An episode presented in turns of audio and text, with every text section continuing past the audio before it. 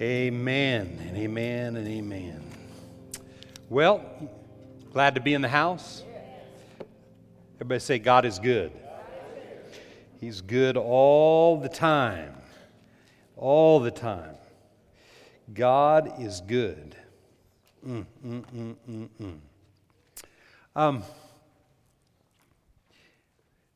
happy Father's Day to all the fathers. All, all, if you're a father today, stand to your feet.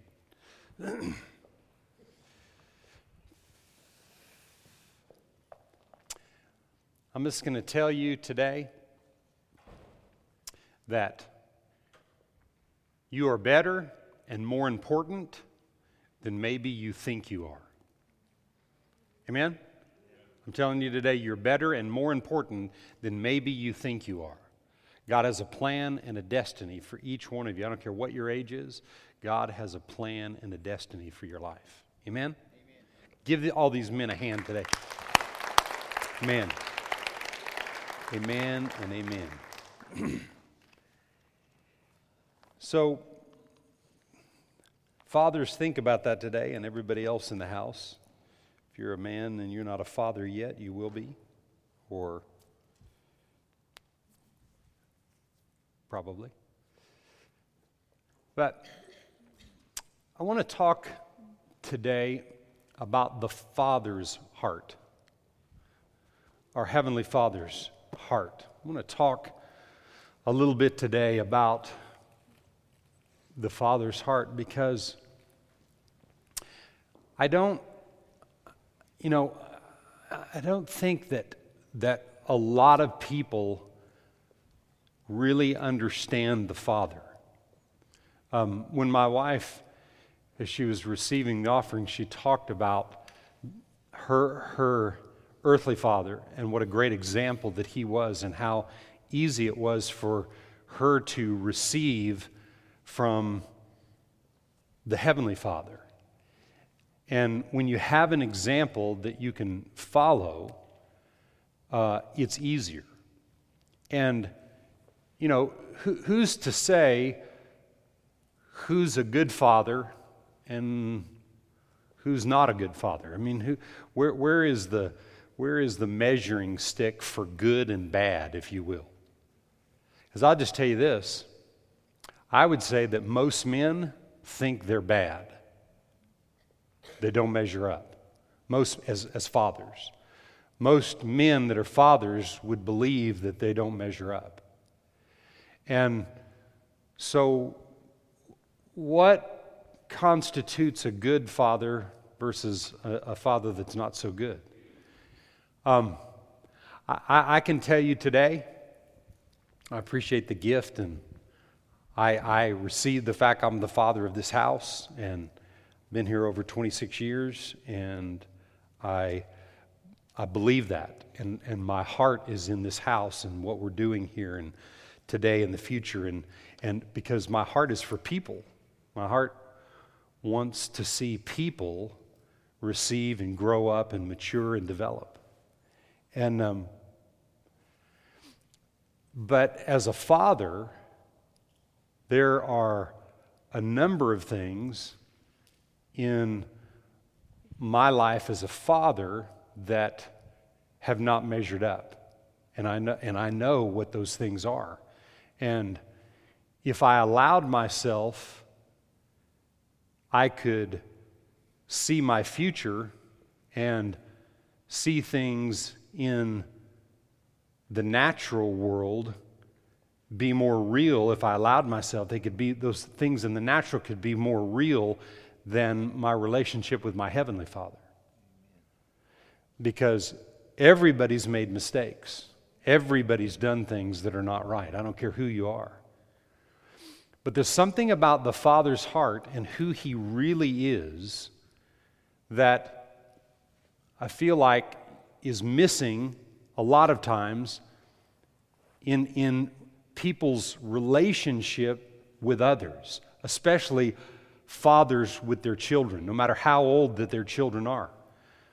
One of the, one of the ingredients that I believe is missing is understanding the Father's heart so that we can understand how to relate. Because many times, the mistakes that our parents made, if we allow them to, they will affect the way that we are parents and even the way we relate to other people. How you parent is many times the way that you will, your life will affect the, the lives of other people around you. Because all of us were created to have spiritual children, men and women alike. All of us were created to have spiritual children. God, God desires for you to have someone around you that is watching you and growing and developing in their life because of you. I don't care who you are. People say, well, you know, you're, you're the pastor, and so that, that's your job. No, it's not my job. I have a place that God has given me in the kingdom as a pastor, but I'm, I'm a child of God just like you. And our responsibility, first and foremost, is to be people that are ministers of reconciliation, reconciling people to God, bringing them to a place in a relationship with God because of what we believe individually.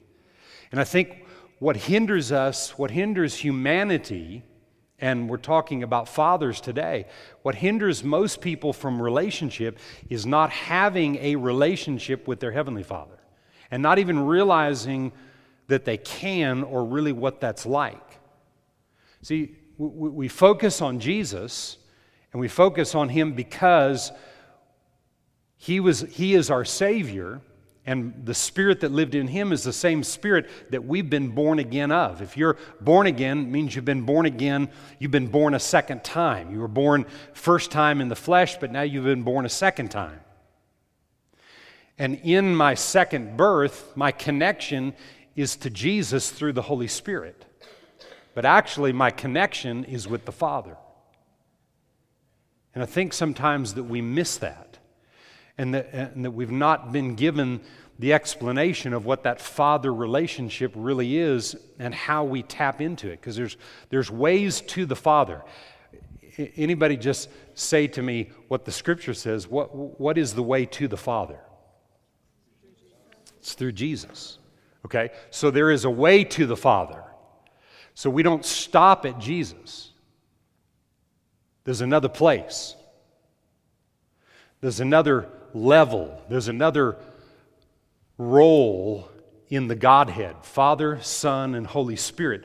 They're three parts, but they're one, but yet they're three. So they have different places, but they, they are the, the they're, the, they're of the same uh, creation, if you will. And it's not even really, he's not even really a creation, but they're of the, they're of the same, they're, they're linked together.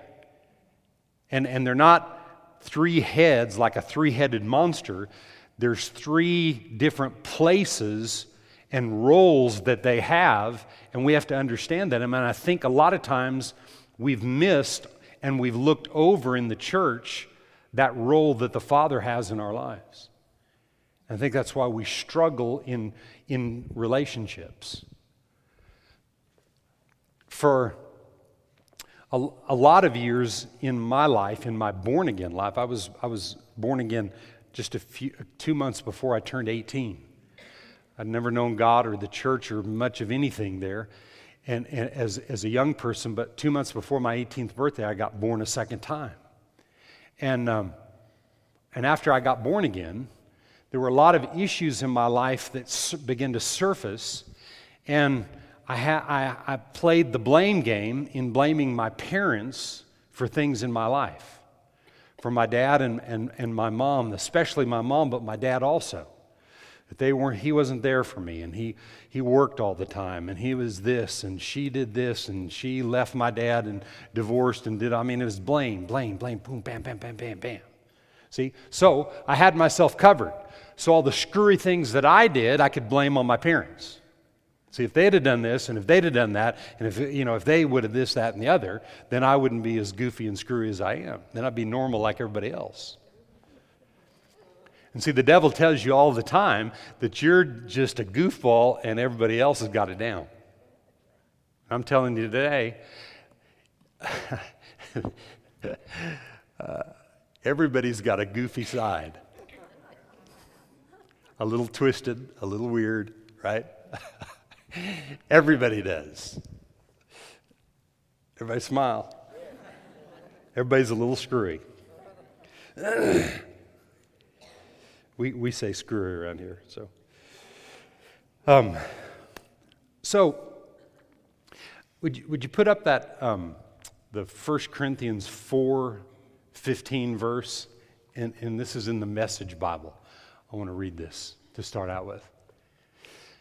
There are a lot of people around who can't wait to tell you what you've done wrong, but there aren't many fathers willing to take the time and effort to help you grow up. It was as Jesus helped, you, know what, uh, uh, back up to verse 14. Let me see 14 first. I'm not writing all this as a neighborhood scold just to make you feel rotten. I'm writing as a father to you, my children. I love you and want you to grow up well, not spoiled. This is Paul talking to the church at Corinth. There are a lot of people around who can't wait to tell you what you've done wrong, but there aren't many fathers willing to take the time and effort to help you grow up. And here lies the whole thing. You know, when, when my wife said what she said about her father, I, I can just testify to the things in his life that were such an example. They, he was just such an example of, of a person that was the same all the time. Didn't matter what was going on, he was always the same.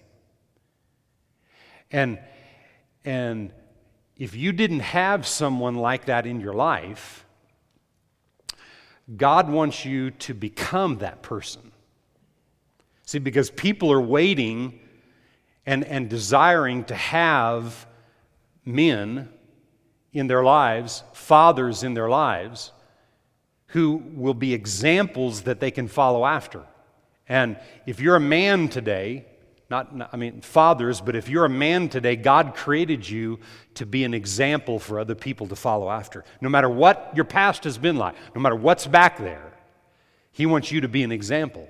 And I'm telling you today, in all of our weirdness and screwiness, every one of us have a little stuff twisted and off and this and that and the other. The more we press into the Father and understanding this relationship with the Father, as we're talking about today, the more things become corrected in us. Because I, will just tell you this when you get the blame shift off your life, it's amazing who you can become. When, when pride has no control over your life, it's amazing the person that you can become. And that's what I want to share with you just in the next few minutes several things that I believe hinder us from being these fathers that he's talking about right here. In the, in the uh, New King James version of that verse of Scripture, can you put that up for me, New King James? Um, for though you might have 10,000 instructors in Christ, yet you do not have many fathers. For in Christ Jesus, Paul's saying this, I have begotten you through the gospel. The verse before that, he's just saying that what his desire is, is that as his spiritual children, that they would grow up. Um, I do not write these things to shame you, but as my beloved children, I warn you. Okay? So, what Paul's doing is he's taking responsibility for the people around him. You and I are not called, you're, you're, not, you're not called to everybody, but there's people around you that need to be able to follow certain things in your life. And, and all God just wants out of you is just to take the challenge. One thing you can be certain of in life is change. So if that's certain and things are going to change, how many lived in Kerrville for 20 years or more? Lift your hands up high. Anybody around here seen some change in the last 20 years? I've been here for 26 years, and I mean, it doesn't even look like the same town. Well, we got to stop the change. You'll never stop the change. I don't care. I mean, you, you, can get on city council and you can get a whole bunch of people on city council, but somehow it's going to change. Somehow it will change. That's one thing that we can depend on is change. So, if things around us are going to change and we're called to change, God just wants you to take the challenge. Hmm? Take the challenge. Take the Lipton dip. Huh? Take the challenge. Let's take a dive, right?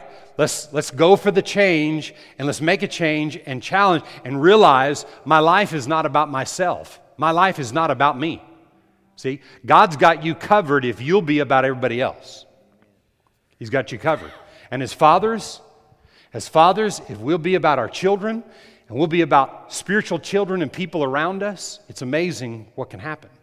And this is what God has called us to do. In this, in this verse, put that, um, the New King James verse up. For though you have 10,000 instructors, that word instructor there in, in the Greek is boy leader or immature leader. You have 10, you may have 10,000 immature people, immature leaders, okay, but very few fathers who really want to see you grow up, who really want to see people grow up and take the responsibility, number one, of growing up themselves, and number two, of helping others grow up around them. And the way you do that is to be solid and dependable and consistent and be who you say you are and be a person of your word as fathers. And God created us to be that. All He wants us to do is just to take the challenge to make some changes. I don't care how old you are, where you've been in life, it's never too late to change. I heard people say, well, you know, if, if, if someone doesn't change by the time they're 13, they'll never change. Garbage. You can change anytime. I don't care what it is. Uh, what was that, that uh, thing we saw on TV the other night where, uh, no, it wasn't on TV. Where was it? Gosh, I don't know where it was. But something I heard about this hundred and something year old man and a hundred and something year old woman that are married, and they just bought a new car. Did you, did you see that with me? No, I was somewhere else. I think it was in Dallas. Yeah, I think I saw it up there. Hundred and something year old man and a hundred and something year old woman, and they bought a new car. Hmm? In other words, they weren't driving their Studebaker. They shifted gears, they made a change. You know, what does that mean? They have vision, right? Why would you buy a new car at a hundred and something? Because you have vision to live, right?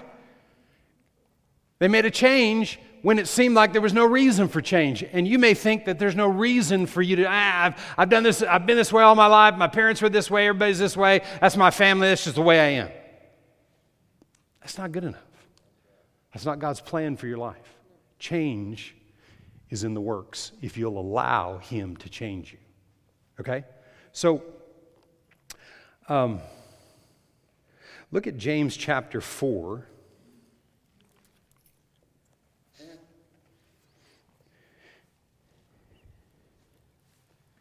I want to read, just in the next few minutes, about three passages of Scripture and make my point. James chapter 4 and verse 6.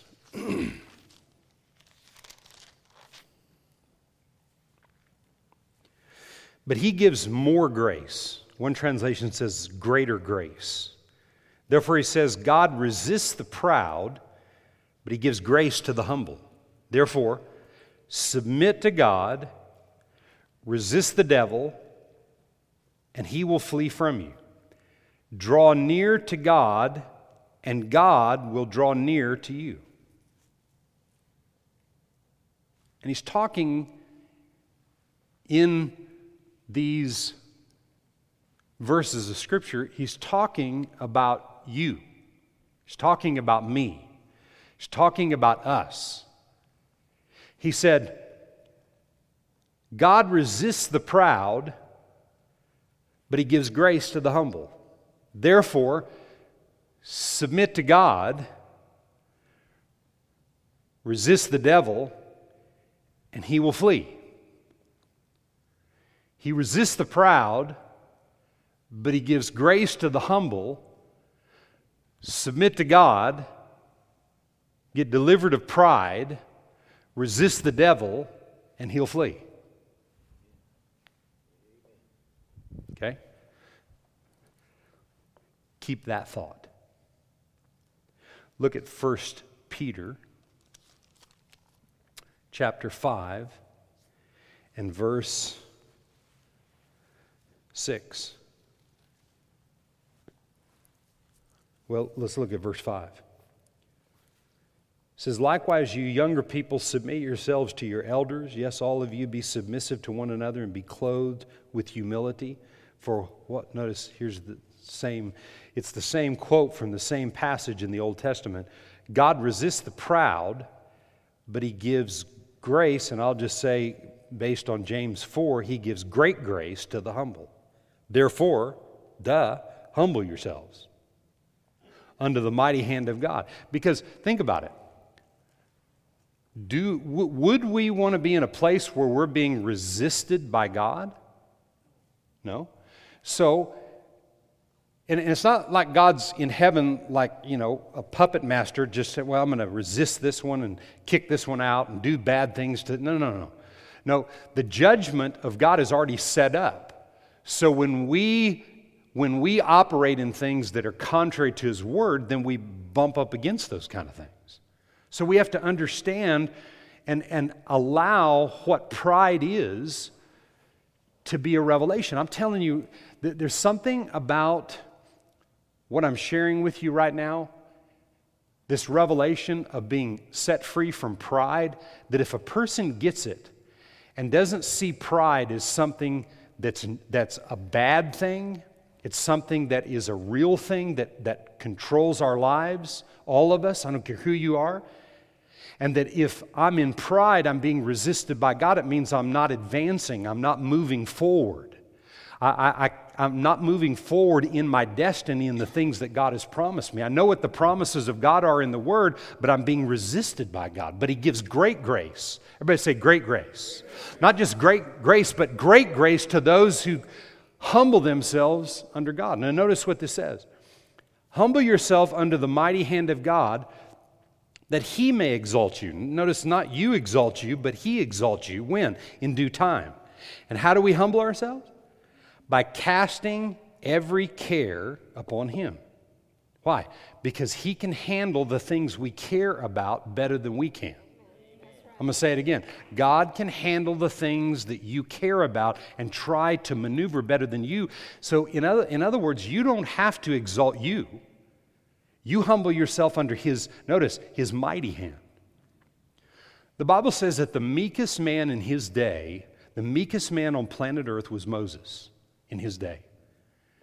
And I'll tell you this he being the meekest man was not the weakest man. He was the most used man on planet Earth. Why? Because of his meekness and his humility. Did he struggle with it? Yeah. Probably is the reason why it took till he was 80 years old to be used by God for the, you know, the next 40 years of his life. The last 40 years of his life, he walked in meekness and humility, and he was the most used man on planet Earth. Like nobody else not exalting himself, just doing what God said. And if you notice in Scripture, there are a lot of things that God said, well, let my brother do that. No, no, no let Aaron do that. I don't speak well in front of people. Blah, blah, blah, blah, blah, blah. I stutter. No, you're going to talk. You're going to speak, and you're going to do it. The meekest man on the earth is not the weakest. People think that meekness is weakness, and it's not. Meekness is to humble yourself under the mighty hand of God, and in the power and strength that He gives you and what you do, He exalts you in the time that you can handle it. So it's not about you, it's all about Him. See, but yet we get the glory. Did, did you hear me? You say, well, no, no, no, we don't, we don't get, yeah, no, we get the glory.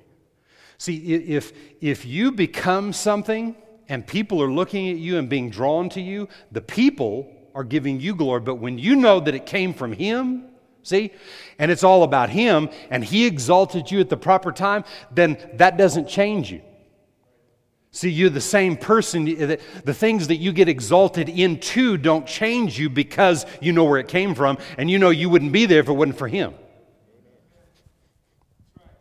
And as fathers, As fathers, with our children and with people around us, and, and I'm talking about the Father's heart, God wants the Father's heart in you as fathers for your natural children, but He, he wants His heart in you, not just for natural children, but spiritual children and people around you.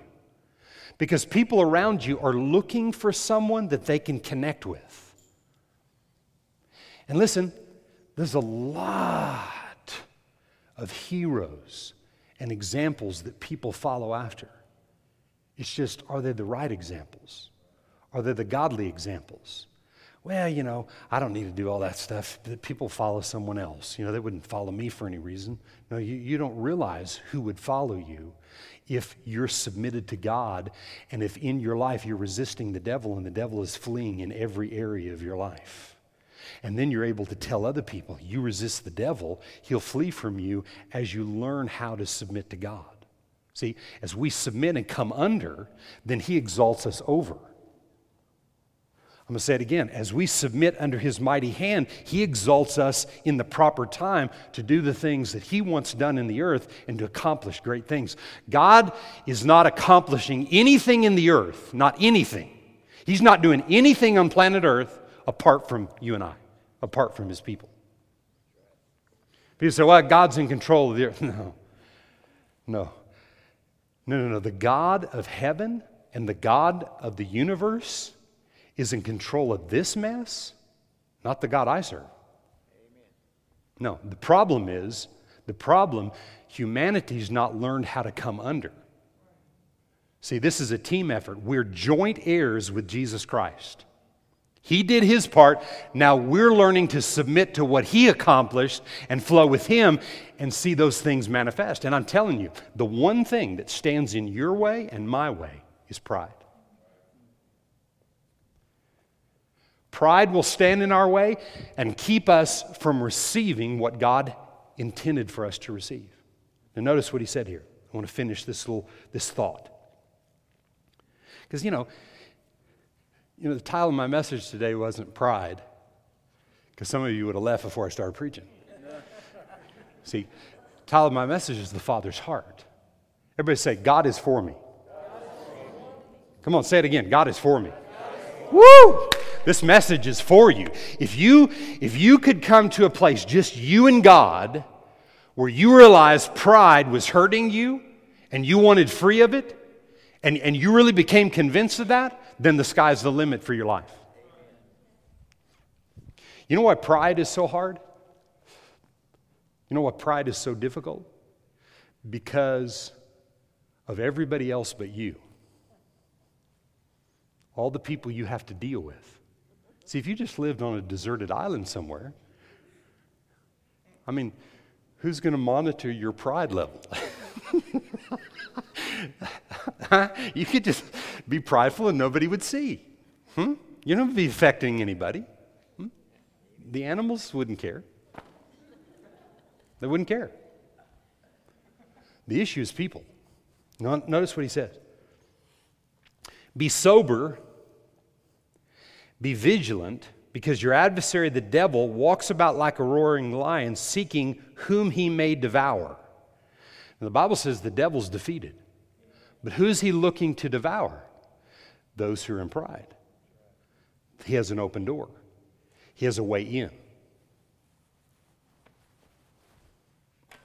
Right? Resist him steadfast in the faith, knowing that the same sufferings are experienced by your brotherhood in the world. Everybody's going through the same type of things. Okay? Everybody say sufferings. Everybody say it again sufferings. Verse 10 But may the God of all grace, who called us to his eternal glory by Christ Jesus, after you have suffered a while, will perfect, establish you, strengthen you, and settle you. To God be the glory. After you've suffered for a little while. I read a book years ago by Kenneth E. Hagin out of, out of uh, Tulsa, Oklahoma. He's gone on to be with Jesus. But I read this book, and he, he, was, he was one of my spiritual fathers in the form of teaching. Things that he taught, man, just changed and revolutionized my life. But I got a hold of this book, and I, in the book, I re- he, he said this. He said, I wouldn't be the person that I am today if it hadn't have been for the suffering that I experienced. And I didn't like the word suffering. And so I read that and I thought, man, I don't want to finish that book. I, I don't want to read a book about me having to suffer. I'm blessed God. Jesus died for me that I wouldn't have to suffer. Man, I'm set free. Hmm? I'm liberated and free. There's no suffering. You know, and, and, it, and but those words kind of stuck with me and they were just kind of haunted me for a while, if you will. And over time, I began to realize what that really meant. And I want to look at Hebrews chapter 5. and I want to read this, these two verses so that I can make my point here. Verse 7 Who in the days of his flesh, he's talking about Jesus, when he had offered up prayers and supplications with vehement cries and tears to him who is able to save him from death, where, where would that experience be? Jesus in tears and crying, where would that have been? That was in the garden, right? When he went and he took his disciples and they all fell asleep and couldn't hang with him, you know? And, and he's going from tree to tree and from place to place. And, and as, he's, as he's praying and crying out to God, he kept saying to the Father, it was mentioned from him, God, if there be any other way. If there be any other way. So, he had a different will than the Father. Jesus had a different will than the Father. He had some different thoughts or ideas, or he wouldn't have said, God, if there's some other way. But the ultimate, the ultimate act of submission came in that garden when he made this statement Lord, Father, but not my will, but yours be done. In other words, Jesus had a different will than the Father. Why? Because in those moments in the garden, as he began to sweat drops of blood, he was taking all of the sins and all Uh, of, of the torment of the enemy to mankind he was taking on himself. And what was happening? He was getting discouraged. He was doubting whether he could handle what was coming his way. He was in fear. Fears were coming against him. And he said, God, not my will, but your will be done. So, notice in this passage, he says, his tears were to him who was able to save him from death and was heard because of his godly fear. Though he was a son, yet he learned obedience by what? By the things that he suffered. He learned obedience by what he went through, by the sufferings. Now, I'm going to tell you this today Jesus suffered sickness on the cross so you and I wouldn't. Jesus suffered poverty on the cross so you and I don't have to be in lack. Jesus suffered torment and oppression and depression and the lack of peace and all those things so that you and I wouldn't have. The Bible says the chastisement of his peace, of our peace, was on him, and by his stripes we are healed. Everybody say, I'm healed. We're healed. So the suffering he's talking about right here for you and I and in, in, in 1 Peter is not the suffering of sickness and disease and the things that he paid for. This is what I believe it is. The suffering that you and I go through for a little while, if we choose for it to be a little while, is the suffering of not getting our way.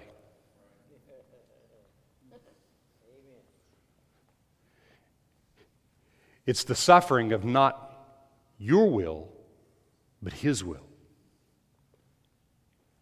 When you want to be unkind to an unkind person, and you choose to be unkind to somebody that's unkind, that's not His will.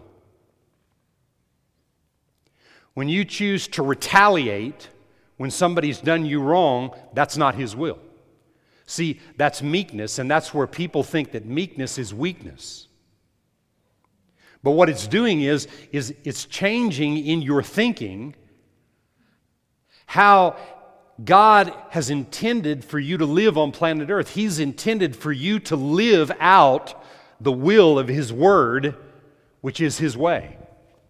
He's intended for you to live that way and live it out and walk it out day to day in the lives of other people. Instead of retaliating, we're going to do the opposite. Instead of retaliating in, in unkindness, we're going to walk in love because God is love and that's what He wants ruling in your life. I'm telling you today, that's what delivers a person from pride. The suffering that we experience on a day to day basis, the suffering that we go through on a day to day, is not getting our way. Jesus said, God, if there's any other. If there's any other way. God, in this situation I face, if there's any other way. But the more I press into Him and I begin to understand the heart of the Father and who He really is and what He's done for me, as I begin to see His heart, that's what begins to rule in me. It's not enough that the Holy Spirit is showing me things in my head. But there's something about tapping in and submitting and pressing into the heart of the Father causes things to change, that empowers me to overcome what pride produces. Pride is a comfortable word for lots of people. Well, we're proud of this, proud to be an American, proud to be, proud to, proud to, proud to, proud to, proud. And yet God resists the proud. You say, yeah, but that's just a play on words. Is it? Is it? Does one thing affect another thing?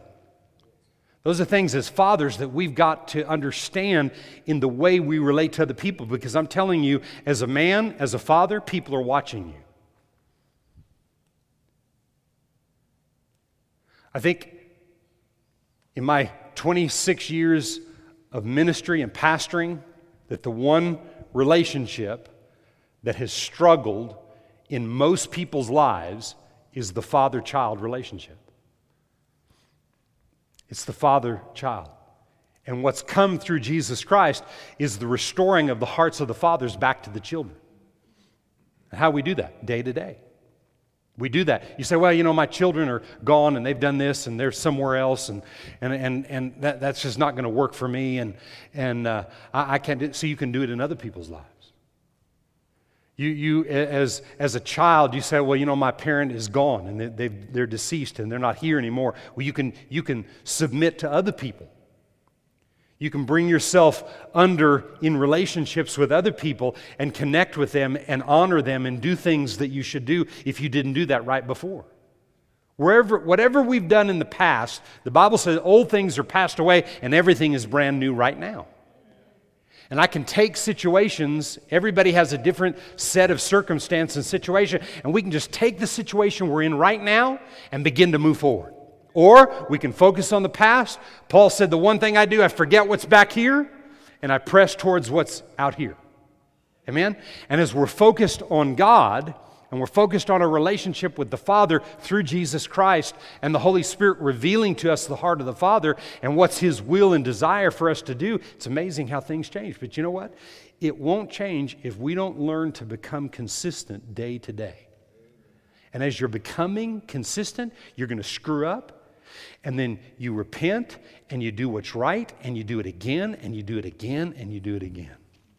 I mean, we've, we've got a book right here that's full of the will of the Father.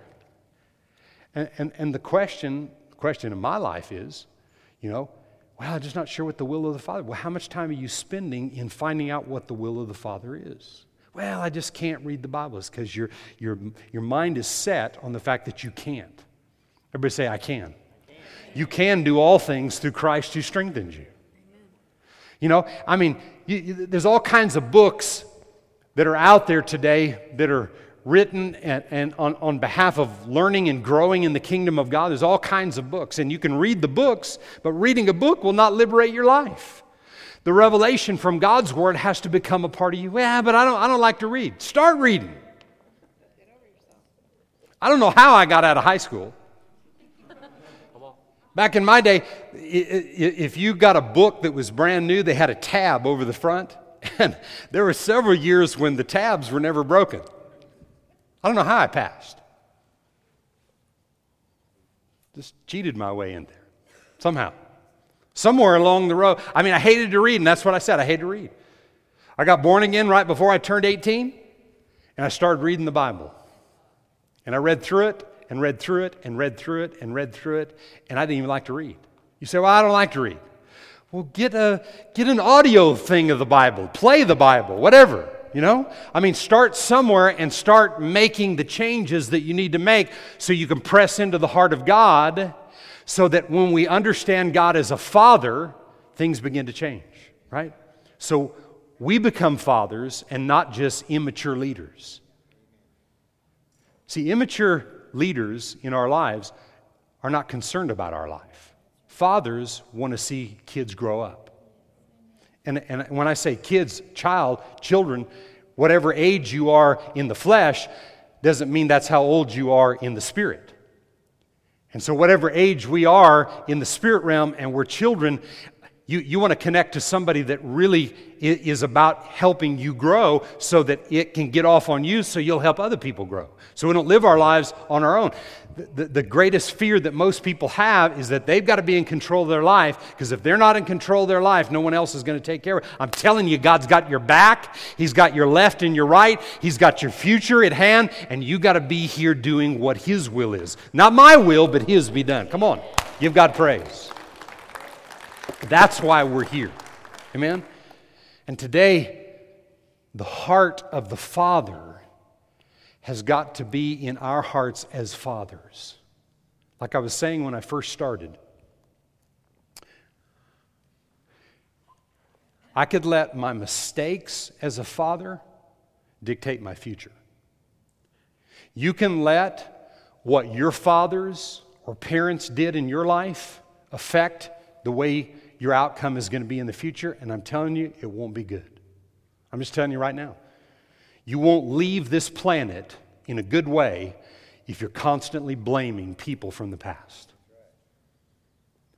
And I'm telling you today, the hatred that I had toward one of my parents because of different reasons, the hatred I had, I had hatred for one of my parents. And it took me 15 years, uh, almost, no, it took me 12 years after I was born again to get rid of that thing.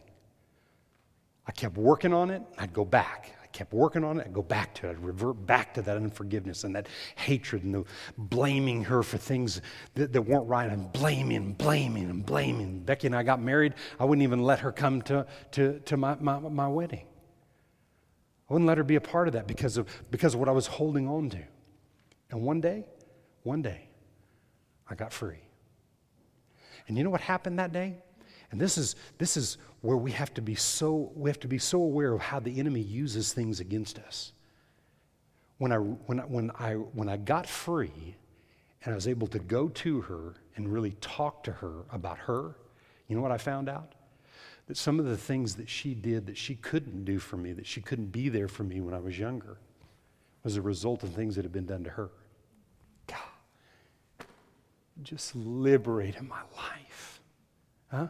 Then I began to be there for her, and the last 20 years of her life or more before she passed this, this she passed this year, we had a great relationship.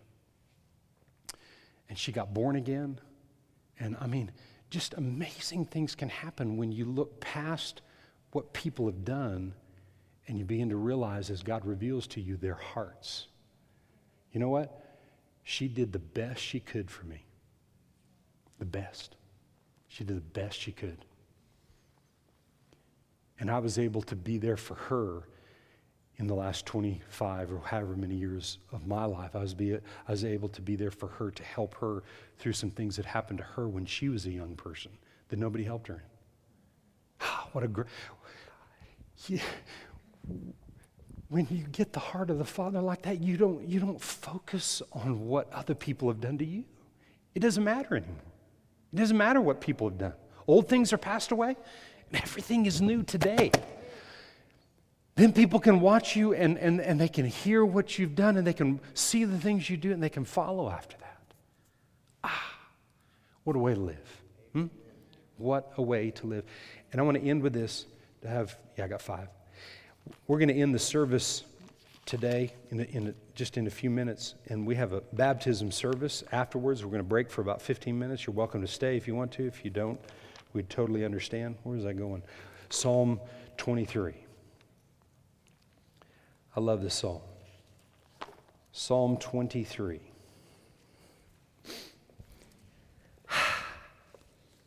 David said, For the Lord is my shepherd, and I shall not want.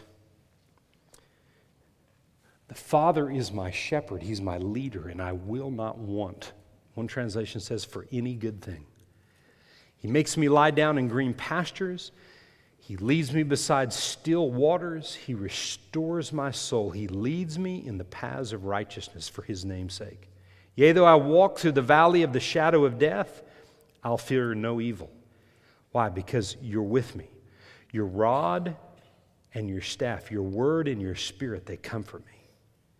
You prepare a table before me in the presence of my enemies. You anoint my head with oil. My cup runneth over. Surely, surely, say it, surely, goodness and mercy shall follow me all the days of my life, and I will dwell in the house of the Lord forever. So good to be in the house of the Lord. You know, this is the house of the Lord only because you're here. Right? Otherwise, it's just a building. But we come here and we meet here, and, and, and, and it's the house of God, and we come together because we're the house of God. I will dwell in that place. I will dwell doing His will. I will dwell in, in, in accomplishing and pleasing Him all the days of my life. Why? He causes my cup to runneth over. He causes me to lie down in green pastures, to be at peace. When, when, when there's no peace around, and when most people are stirred up and upset and frustrated, He brings peace. That's the heart of the Father. See, all these things that He brings comes from you and I pressing into Him, developing our relationship with Him and understanding who He is so we can leave the things of the past and live in today and press toward the future. Can you say amen? You know, today as we as we end, um, as as fathers here today, I'm telling you that by the Spirit of God, that you can do more than you think you can do. You're better than you think you are. Doesn't matter what others have said or people have said, I'm telling you, you are who God says you are. And you can, I, I could, I could go through a, you know, a hundred different scriptures right now telling you who you are. You're the head, and you're not the tail. Amen. Think about that as the Father's speaking that to you. You're my boy, and I'm proud of you. The Father looked at Jesus, said, This is my beloved Son in whom I'm well pleased. I'm telling you, as fathers today, He's saying that to you.